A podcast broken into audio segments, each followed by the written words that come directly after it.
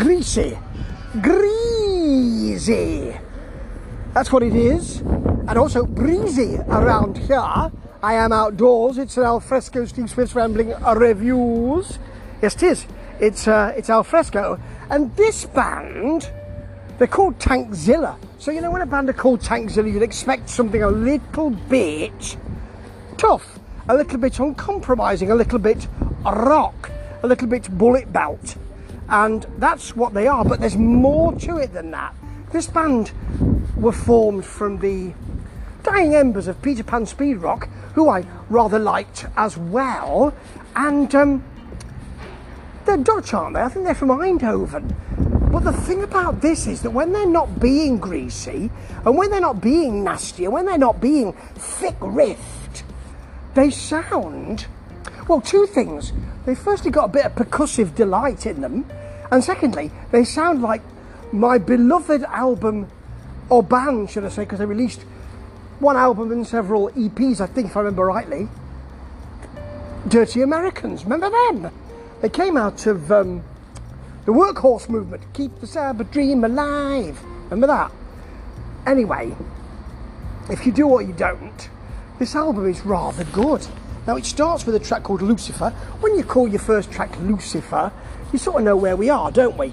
It's thick, it's pulsating, it's got a good whiskey gargled vocal. It's greasy, the solo. Yes, greasy.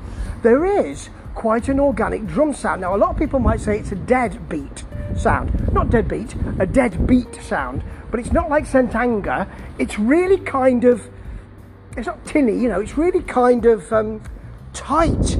I like that. It's a good opener, this. And then we move into Crossroads, which, or Crossroad, should I say. Crossroads is a is a now defunct soap opera.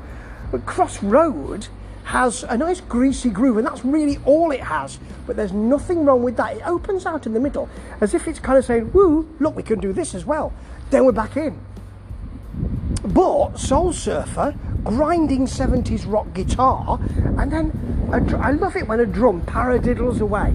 Yes, it paradiddles, it keeps paradiddling, and um, then moves us, kind of rises into driving rock we've also got a bit more of a funkier feel to pluck the rooster. Yes, pluck the rooster, but then it segues into and settles into corrosion of conformity, big, thick rock. Groovy though, it's a big offer that one. Mutant Freak does sound like that great band, Dirty Americans. Oh, did you hear that? I was just able to cut off that announcement then. Very close to me. The speaker was very close. Yes, I can see it now. Very close. Anyway, what was I saying? Oh, yes. Um, Mutant Freak has that fuzzy groove, a kind of more of a tinny beat. And then, uh, actually, this is to end the song, has a, a real groovy beat and a kind of muttered vocal, as if something's being said that you're not quite supposed to hear. Bit of a tinny beat on that one as well. It, but it does have a really good groove. It's greasy though, most of this. As I say, the word greasy will appear quite a lot in this podcast. Steve Smith's Rambling Reviews, of course. But it's accessible, and I like that.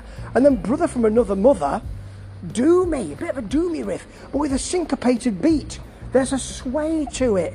It's grimy, the end of the word like greasy, of course, but it then moves down to a kind of Bayou Gumbo spirit, which I really like.